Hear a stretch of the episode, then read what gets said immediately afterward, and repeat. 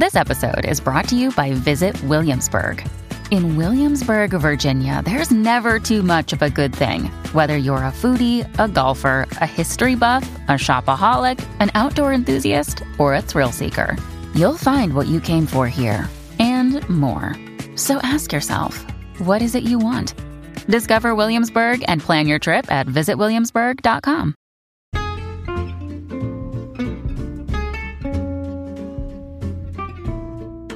Hello, and welcome to It's a Fandom Thing.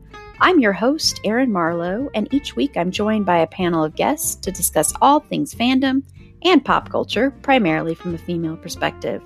You'll find everything from fanfic to cosplay to Schitt's Creek to Supernatural and everything in between. So put on your favorite piece of fandom merch, set aside that fanfic that you're writing about your OTP, and sit back and enjoy this week's episode.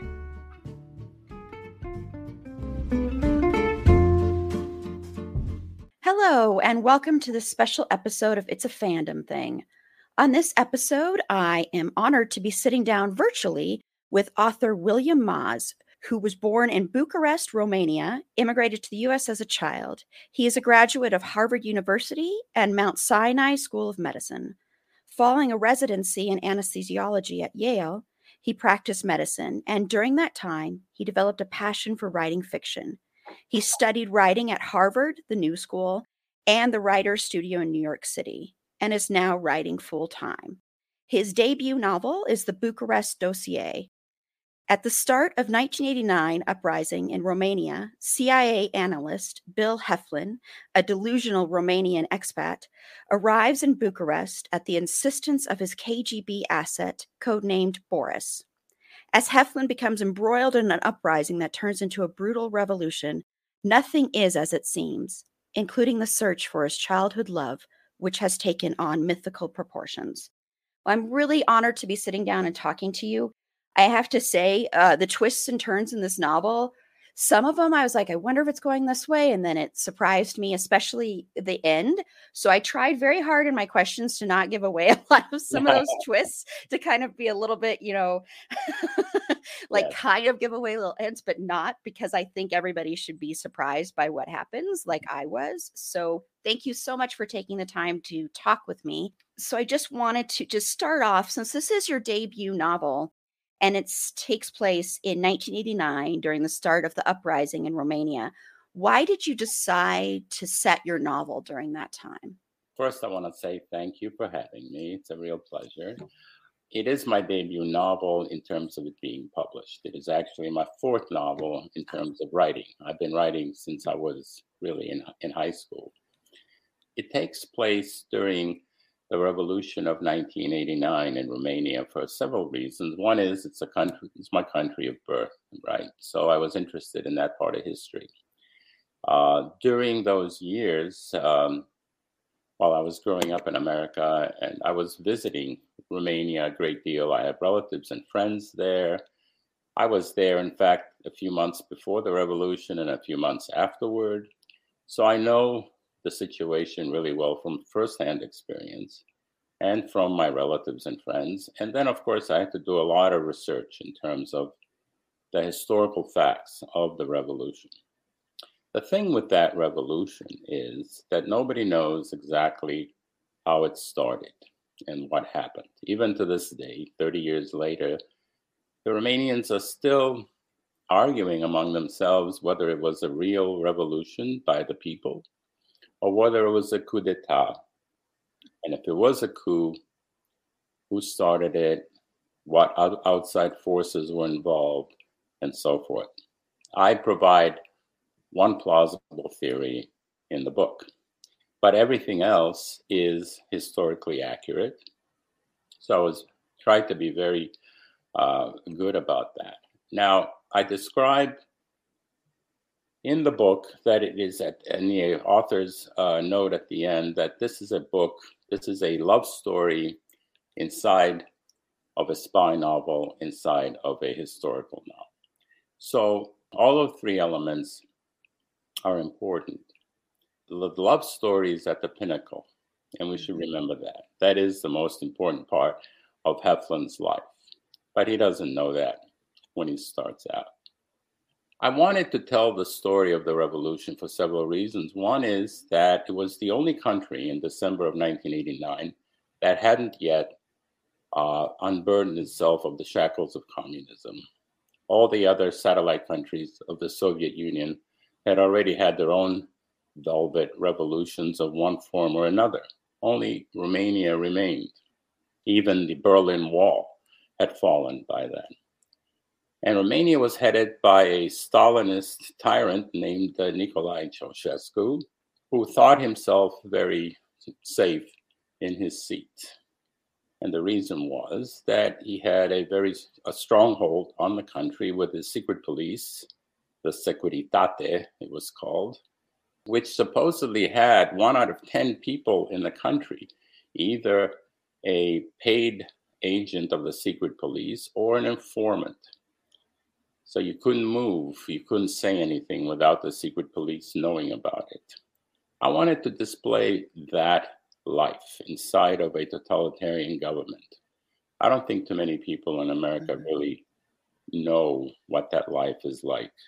The poverty, the lines for food on a daily basis, uh, the uh, bribery that you needed to undergo in order to get anything done from bribing the police to let you off from speeding to bribing a doctor in order to see you to bribing the manager of a car company in order to deliver the car in two years rather than five, or including the butcher, bribing him in order to save you a slab of beef and deliver it to your home at night rather than have to stand in line.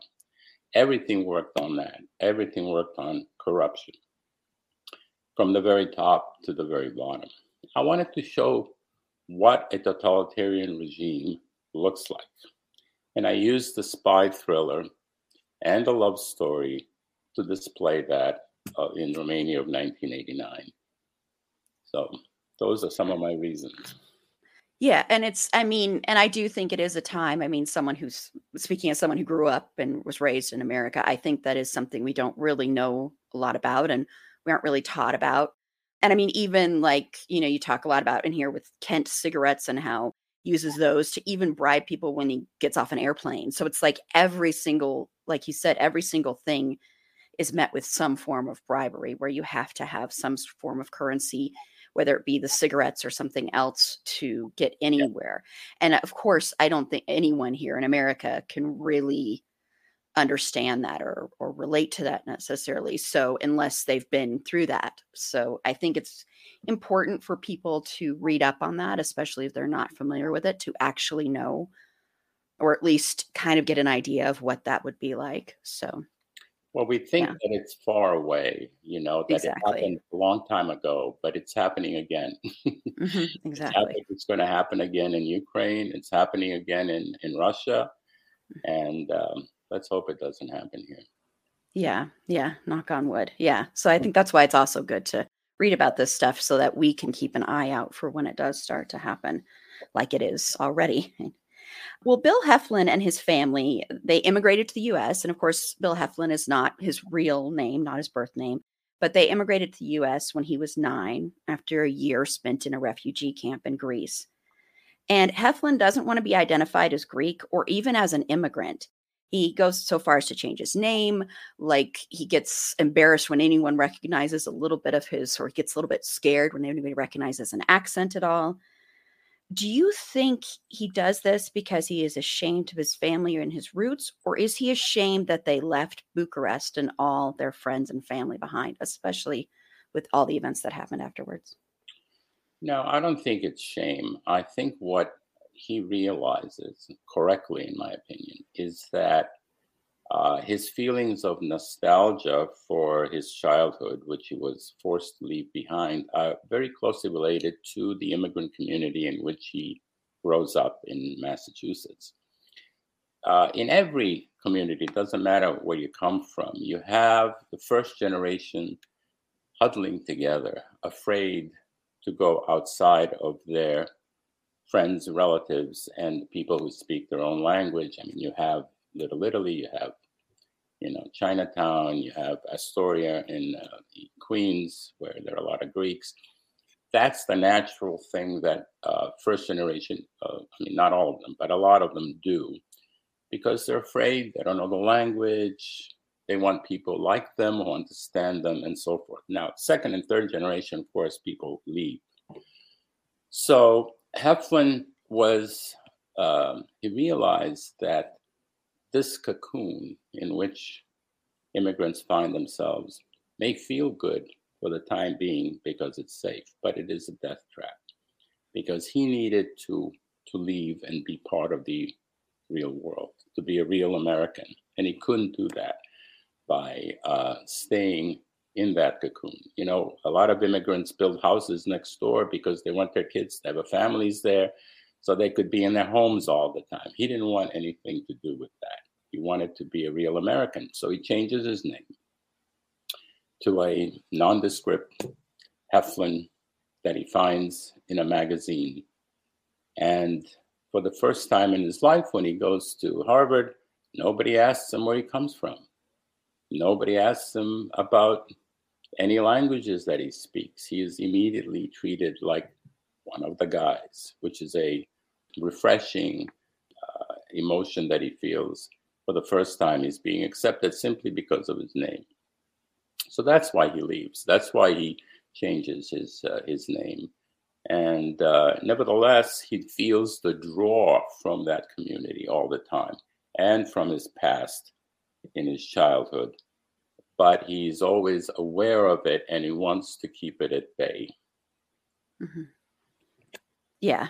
And he is asked to go back to Bucharest uh, by his contact Boris, and he's very adamant and doesn't he doesn't want to go back. Like you said, it's also that nostalgia that you even describe as like a nemesis in yeah. there. Um, and then when Pincus, Professor Pincus, who had helped recruit him and uh, worked in, was in was a professor at Harvard and recruited people for the CIA and other organizations. After that, after he dies, it he does end up going, even though he still seems to have a little bit of hesitation there. But do you think that was kind of like the little thing that kind of gave him the impetus to be like, okay, I definitely will be okay going back there because I want to figure out what happened or um, I want to almost not avenge his death, but just kind of just do this for him. That makes sense. Well, that is certainly part of it. Uh, what happens, and I even explain in a paragraph, is that a lot of things come together at the same mm-hmm. time to push him toward going to Bucharest. Boris, his mole in the KGB, demands that he come there to, quote, create history. Uh, he knows that Romania is the only country left that hasn't changed from communism. Pincus is killed supposedly by an agent of the Romanian Securitate. And so all of these things, and of course there's Pusha in the background, his his love from his childhood. And all of these things point to him that he should go. And he listens because he was brought up by an old gypsy to look at signs, to look at um, uh, mysterious uh, signals in life and to heed them. So he believes that life is telling him he needs to go to Bucharest, even though he's afraid of going and entering the morass of his memories and childhood again. Yeah, and even like the the cat that crosses his path in the beginning, and all those those little things. Yeah, which was really interesting because usually when people see that, they might be a little bit more like I don't know, you know, you have that weird suspicion, you know, superstition yeah. of like that's a bad thing, but he almost takes it like and puts it together with different other little signs, which was really interesting. That was an interesting scene. And um, yeah, I liked that a lot. And, you know, going back to that line about nostalgia being um, his longtime nemesis, and it was something he'd been trying to avoid. But the second he gets back to Bucharest, this uh, it's almost like almost immediately once he has the chance, he's out there trying to find his past again to go back and he's you know he first goes to the park where he would always be with his childhood love, P- Pusha. And then he goes back to his childhood home, which sadly is in ruins and or most of that area is in ruins and all that. Why do you think it was that even though he was trying to avoid some of that nostalgia, the second he was there, he couldn't avoid it? It was like impossible for him to avoid seeking it out. Yeah, well, it's like op- opening a dam. Um, he avoided going back for 20 years. He didn't want to be drawn into it. Uh, he thought Pusha didn't love him anymore because she stopped writing when he was in the refugee camp. And he kind of mythologized her at the same time that he put her in the back of his mind. Now that he has to go back, how can he not visit his old neighborhood? How can he not find out what happened to her and see who is there, who is, that is left? And he finds out that there's nobody left other than his uh, Tanti Bobo. Tanti means aunt in Romanian, and it is something you give to a loved one, even though they're not related to you. Uh, she is a gypsy that uh, brought him up in his early childhood uh, together with his mother. And um, yes, that's when he finds out what happened to Pusha and why she stopped writing to him. And that yeah. tells him even more. Now he's got hope. yeah, yeah. And I won't say what what we find out because yeah. that should be left up to the to the yeah.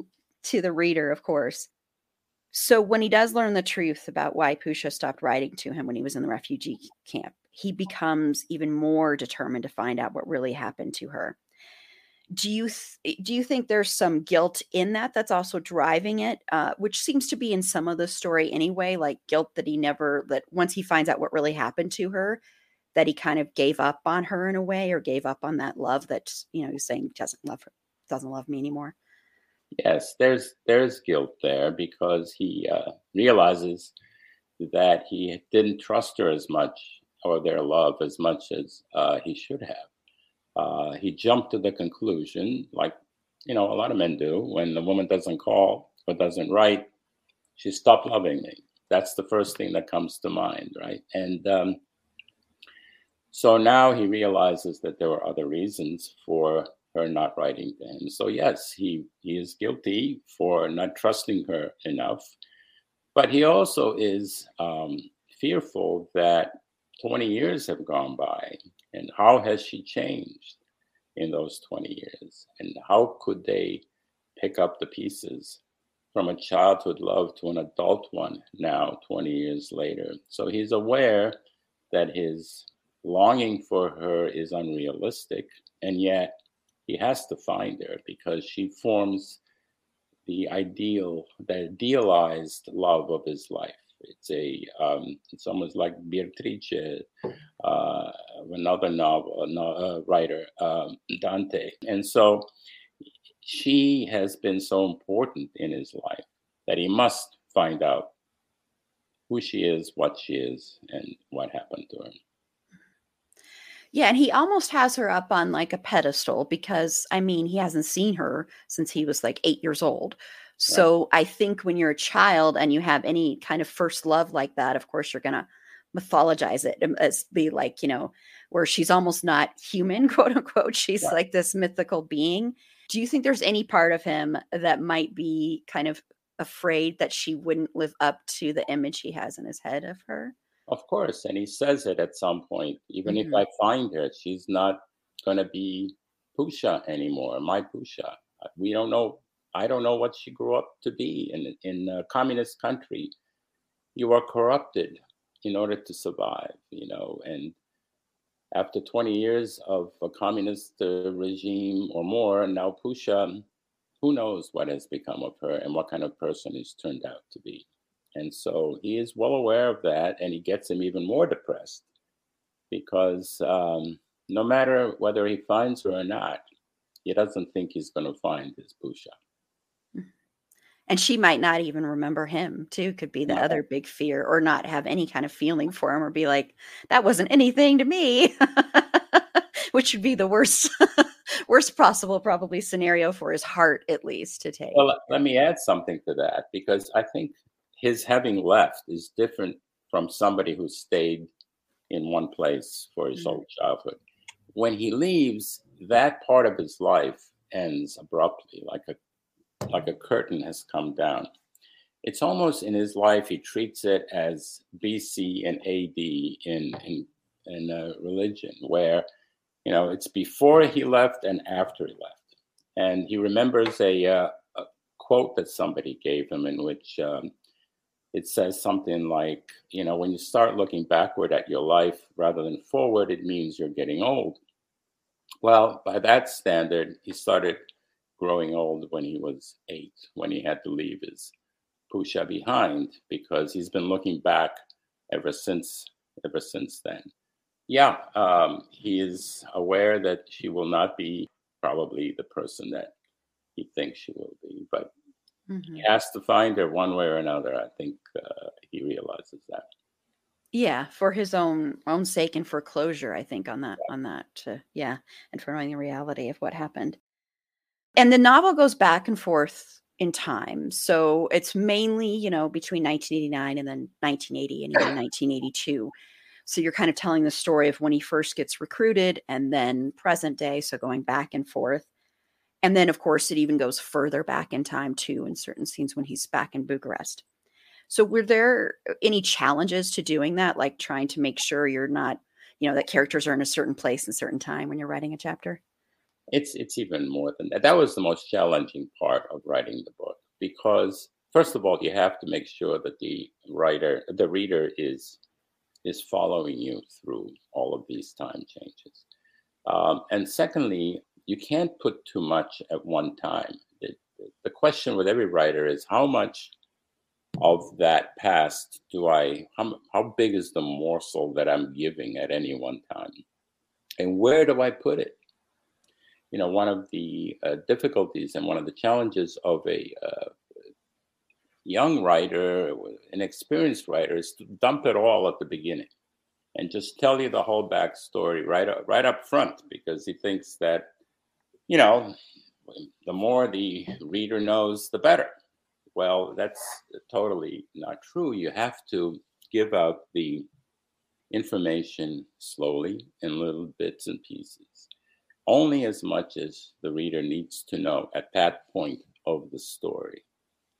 And uh, you can't remain in the back for too long because you lose the main plot, and you can't remain in the main plot too long because you lose the whole back story. So you gotta intersperse it, intertwine it in such a way that it it makes a um, cohesive whole. So that was a big challenge. Yeah, and and I think you know, speaking to that, I think sometimes writers tend to want tend to kind of dumb it down if that makes sense and you know don't rely on the intelligence of the reader. And so if the reader feels more like they're kind of an interactive participant in the story i think that makes it more interesting. So like with this one especially you're solving a mystery at the same time and you're you're kind of solving it along with him so it's kind of like you are playing along with heflin and so you're kind of in his mindset mm. which mm-hmm. makes it better than if you had revealed some of these big twists in the very beginning it would have been kind of like okay well when will he catch up to what i know or you know well i'm trying to solve several mysteries at the same mm-hmm. time there's the mystery of a revolution how did it start? And so forth. There's the mystery of the spy thriller. Why is he there? Why did Boris ask him to come? And there's the mystery of Pusha. What happened to her? So all these mysteries are intertwined. And it is challenging because the structure of the story is such that you that you have the beginning the, the challenge of the of the protagonist then you have the big middle part and then you have the climax and the resolution. The big middle part is the most challenging part in the main plot. You have to keep upping the ante of the obstacles for the protagonist. But if you have several plots, minor plots, or even equal equally major plots going on at the same time, you can uh, combine all of these plots together so that there is always some sort of high point in one of the three plots going on at any particular time. You don't have a lull. Even if you might have a lull in the main plot, you have a high point in the other two. So that helps a lot in keeping the the reader um, interested in following all of these uh, three main uh, plots and mysteries. Yeah, I mean, because you also have the mystery of who is Boris, even though you know you, you, also that's also another little mystery that you have in there as well. Mom deserves the best, and there's no better place to shop for Mother's Day than Whole Foods Market. They're your destination for unbeatable savings, from premium gifts to show-stopping flowers and irresistible desserts. Start by saving 33% with Prime on all body care and candles. Then get a 15-stem bunch of tulips for just $9.99 each with Prime. Round out Mom's menu with festive rosé irresistible berry chantilly cake, and more special treats. Come celebrate Mother's Day at Whole Foods Market. And another love in his life is Catherine, who he meets when he's at Harvard um, in 1980. And Catherine and Heflin, they play an interesting game of strip chess in the in the um, story and I in the novel. And I thought it was just interesting because I think there are so many levels to that scene. It's not just about like seduction and her seducing him or like his because you get the impression this is definitely like the first time he's ever felt any feelings for any person after Pusha. And do you think, you know, since uh, she also works spy games, as it's put in there, do you think she's also kind of testing to see if he would be a good fit for that in that scene too? Because it kind of played like that a little bit in my mind. But yes, she's always testing him. He's testing him as a man. He's testing him as a possible recruit for the CIA. He's testing, uh, she's testing his integrity. She sees something in him that um, is analogous to what her character is like. So she sees a kindred spirit in some way, uh, an unanchored spirit, somebody who drifts through life. And she is the daughter of a um, of a, an ambassador who has lived all over the world, depending on where he was posted, but mainly grew up in Paris. And she also feels unanchored. She doesn't know where home is either. And uh, she sees the same in Heflin, but she realizes she has to bring him along. She is much more um, advanced in life than, than he is. And so part of that scene is to test him. Part of it is to bring him along a little faster.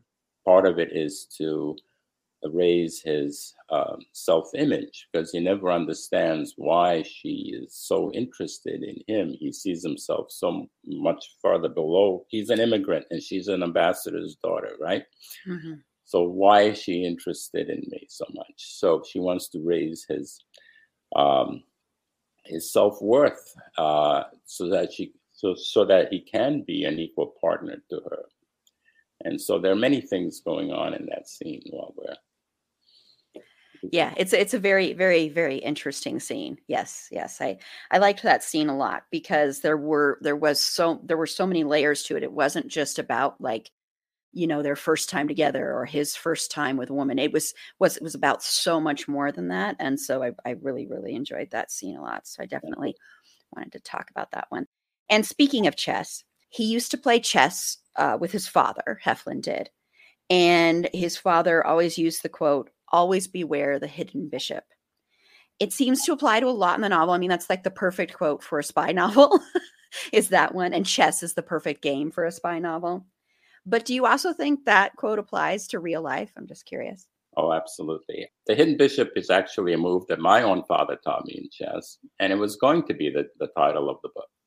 But then we started talking about it, me and the publisher, and we decided on the Bucharest dossier. But uh, the Hidden Bishop is a metaphor for anything that is a surprise, usually a negative surprise, but it could be positive uh, in your life. You think you're going along just fine, you got a raise, blah, blah, blah, and suddenly something happens. Your relative gets sick, you get into a car accident, you lose money on Wall Street or something.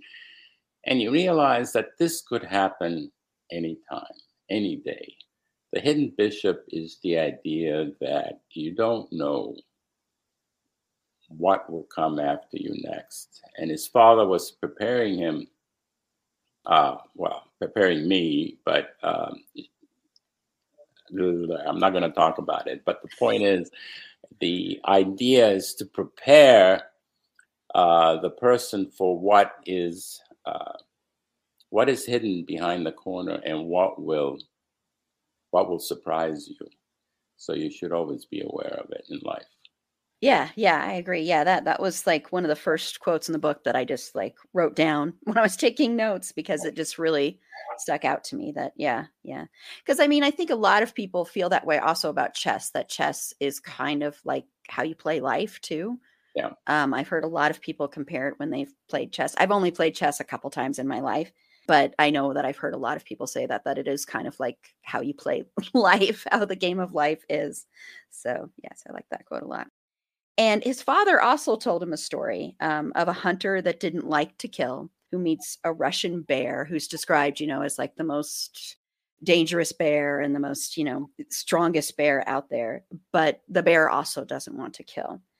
And they become friends after saving his life. So this story appears to me, and I know it comes up later in the novel as well, which I won't give away how, but it appears to be a metaphor for the real life conflict that was going on and at that time and then also real life conflicts now i think too. Uh, so what do you think we can learn from this story? Well we are we are the hunter and the bear.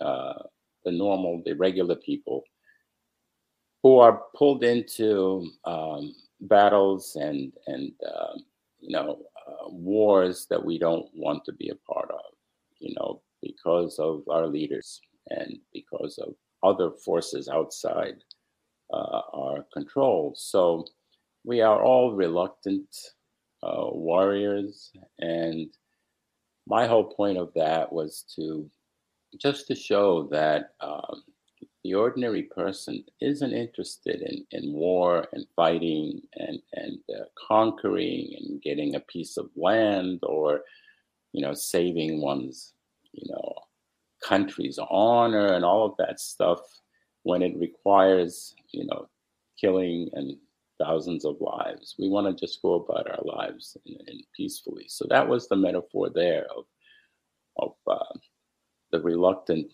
you know, hunter and bear, neither of which wants to kill the other, and who become the best of friends.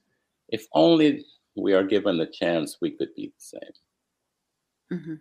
Yeah, I loved that. I loved that story because it did kind of strike me as that, and I thought it was um, and I and I think there was so much depth there to why the father was telling him that, and I think later on he kind of really realizes why that story was told to him. But yeah, it was it was very very very interesting story. And you also immigrated to the U.S. from Bucharest as a child. So did you draw on your own? I know you spoke a little bit about that, but did you draw on your own life when writing this novel? Then? Well, again, we need to talk about the writer. The beginning writer thinks that he can well first of all you're told write about what you know mm-hmm. right? Which is fraught with danger because the beginning writer is going to write a, about an event that happened in his or her life the way it happened uh, exactly. Um, the writer feels a, a loyalty to the truth as it happened and um, whenever they are criticized, they will come back with the exclamation, but that's exactly what happened, as if that is enough to make it into a good story. The truth is, life doesn't give you packets of stories. Life is a chaotic avalanche of events and characters and things that you then have to put into a story if you want to bring meaning to it. So yes, certain things happened in the book that happened in my life. I mean, there was a Pusha, but the rest of it is fiction. I never saw her again. I did go to Harvard, but I was never recruited by the CIA. Although even if I had been, I couldn't tell you. So. Exactly. and and so forth. You know, a lot of events that I describe in the book happened to me. Uh, there was a scene, for instance, in which a, a famous actor uh, told me after I brought them Johnnie Walker Black, which I bought from the uh, tourist shop because they couldn't buy it themselves, told me when he was half drunk that there are more communists in New York than there were in all of Romania. Nobody believed in communism, but nobody could say anything, including the leader. He didn't believe in communism. It was simply a ruse to have control over the population because they all knew that all of the communist countries, including Russia, were 20 or 30 years behind in the standard of living uh, compared to the West. So they knew that communism didn't work, but the structure was in place and it was a way of people on top to control the population. And so everybody went along to get along, so to speak. So uh, other scenes also occurred that, you know, that I plucked out of my own life to sprinkle throughout the book in order to give it some you know, a veracity in terms of what actually life was like in uh, in that period in Romania, standing in line for food and so forth. Uh, I did, you know, the I describe a scene where the guy is standing in line to buy size 42 pants. And I say, well, not everybody here is size 42 pants. He says, you don't get it. He says, we don't care what we're standing in line for. Whatever they sell, we buy because then we can exchange it among ourselves. He says this is an example of reverse evolution. We're back to the barter system. and that's what life was like. People would just stand in line. If it's eggs, we'll buy eggs. If it's milk, we'll buy milk.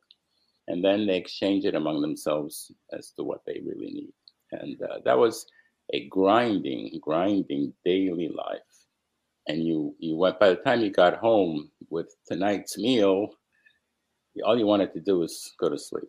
Yeah, yeah, and I, and you know, like you've said, I don't think a lot of us here in yeah. America can understand that. And but you also mentioned in here, you know, that there's a line about how America ignores its own failings and its own poverty and ignores people that are hungry and homeless and in the streets and kind of puts on blinders to that. So I think even when it is even when we do have poverty or strife in our own country we tend to not want to even look at it. And I don't know if that's a human trait or just an American trait, but we tend to not want to see that stuff when it's right there in front of our face, too. So. Oh, it's human. Uh, I've been in many countries. France, you see hobos on the street. I mean, you know, it's um, there's always a uh, a challenge to you know to see things around you that you feel you can't do anything about anyway. Mm-hmm. So um, of course, you know, you could. I mean, if if people got together and so forth, but all of us, it's a natural reaction. We're brought up to survive in our own environment, and part of surviving is, you know, you don't you don't see the things that are unpleasant around you, and the idea that in the richest country in the world you have people living on the street is an unpleasant realization of how we how we live our lives and how we don't really want to see what's around us. But you know, we could solve it if we want to. Mm-hmm. Yeah. Yeah, and I think it's also partly to fear that you could end up there. That that oh, could be you too. Especially for an immigrant, you know. Yeah. For an immigrant, uh, fear is the number one motivating factor. You know, uh, you know, when you're first generation immigrant, your father, mother always wanted wants you to go to college and make something of yourself, and it's it's, um, it's motivated by the fear of ending up, as my mother used to say, in the gutter, dying in the gutter alone, uh, you know, uh, in famine. And so um, the fear of an immigrant is something that makes a lot of first generation immigrants, um, the children, excel in school, in businesses, and, and whatever. Makes them really the hardest working uh, part of the population. Oh yeah, I t- yeah, I completely completely agree. And people don't acknowledge that enough, of course. So but it but it is true. Yeah, yeah. yeah. And and speaking of that with with Heflin in here, Heflin uh, works for the CIA. He's with the CIA.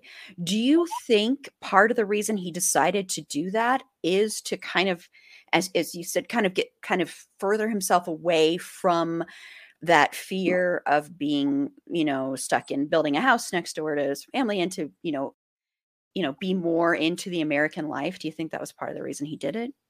Well, um, his recruiter, uh, Vodin, uh, who eventually gets him into the CIA, explains to him why he should join. You know, basically, he's homeless person. You know, doesn't want to be part of the immigrant community, doesn't quite fit in the American one, and the CIA says we'll provide you with that home. And not only that, but you can do something to free your country of birth uh, from the tyrant Ceausescu. Okay. And he realizes that that is appealing to him to have a home because he doesn't feel he has one. At the same time, he is part of America. How, how much more American can he be rather than, be, than being in the CIA? Yeah. then he can do something to help his, his country of birth. But he knows he can't be a field agent. He can't be a James Bond, he tells himself, because he doesn't want to travel anymore. He needs a, literally a home and a desk where he can uh, put the puzzles together and bring down communism. So that's what he does. Mm-hmm. Yeah, I, fi- I figured it was a lot of that. Yeah, and um, you know, going back to Pusha a little bit here, you know, because like I said, he's got her on this pedestal um, and I think he even does that with Catherine to an extent, uh, although Catherine is more real and realized um, because I think because he met her at, you know, when he was basically entering adulthood and, you know, starting his life. But do you think the way that he, uh, you know, treats Pusha like she is above any kind of real criticism, even though he feels like she stopped loving him? do you think we tend to do that to our childhood loves? I know you said there was a Pusha for you as well. So do you think we tend as humans to kind of romanticize that? Well, I think a lot of us do. It depends on the circumstance. I think it's different for Heflin because, like I said, she was part of an um, idealized childhood also, which ended abruptly. Yeah. So, because of that abrupt ending, she became even more uh, uh, even larger than life, as did his idealized childhood. If we live with someone as we grow up and then we fall, we get a chance to fall out of love, to meet someone else, it gets mushed up, you know. Here, he never got a chance to fall out of love with Pusha. She became ossified. She became a statue the minute he was torn away from her. So that is why that image has remained with him. If it was real life, we probably uh, would not think of our loved ones as strongly as as he did, because it was a it would be a gradual growing up and changing of our emotions mm-hmm. and our uh, alliances and so forth. So uh, it would be different. Yeah, yeah, Good, good point there. Yeah. And I mm. know you said you have like four other novels you've written. Are you writing other ones right now? Do you have anything that's in that you can talk yes. about? That well, I mean, uh, there is a sequel which I'm finishing. I think it's going to be called the Bucharest Legacy. It is about um, takes place in 1993, three years after the revolution. I want to show what happened to Romania afterward, what did the revolution bring, uh, who was behind it, and what happened to them, and um, follow some of the characters from the from the first one.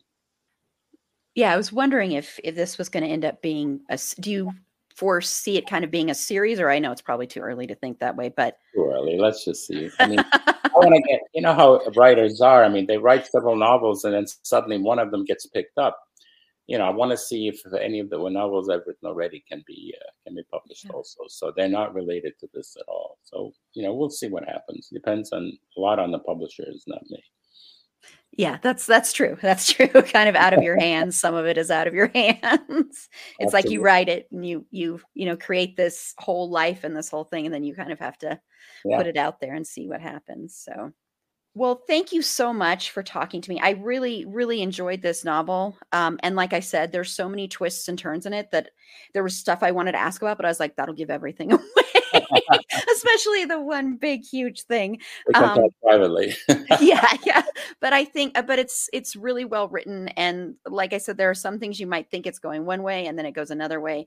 but I also think it's a novel that, uh, for a lot of people, might show you things that you didn't know about about history, um, and that you might be able to learn from, or at least get a better grasp of. So I appreciated that as well. So thank you so much for joining me to, and speaking with me about this novel. I really, really appreciate it, and congratulations on your first novel getting published too. So that's huge. yes, it is. Thank you so much for having me. It was a pleasure being with you. You're welcome. Of course, of course. And if you have anything that you wanted to promote too before we close out too, if there's anywhere or if you want to tell people where they can find you or any of your other stuff. Well, uh, I have a website, uh, williammaz.com, and you can go there and find out where I'll be speaking. I'll be speaking in several venues uh, in person and also on um, podcasts and, and the Harvard clubs in Washington, D.C., and in Boston in fact, in Washington D.C., there's going to, the embassy wants to uh, uh, join the Romanian embassy.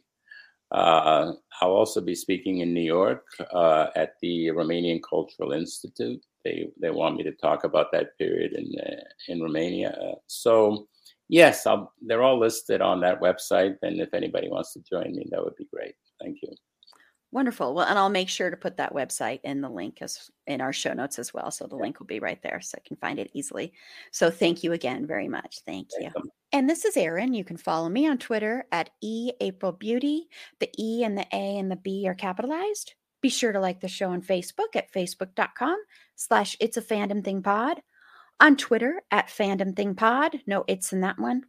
On Instagram at it's a fandom thing pod if you would like to be a potential interview guest on the show, feel free to reach out to us at it's a fandom thing pod at gmail.com. And on our next episode, we have a very light episode ahead of you here. You may have already seen it on our live stream because we did a live stream of it, but we are going to be talking about some of our favorite performances from actors that are thought of to be just comedic and then vice versa. And then also we talk about some people that we would like to see do some more comedy or do some more dramatic work as well. So until next time, remember it's a fandom thing. Black Lives Matter and stop Asian hate.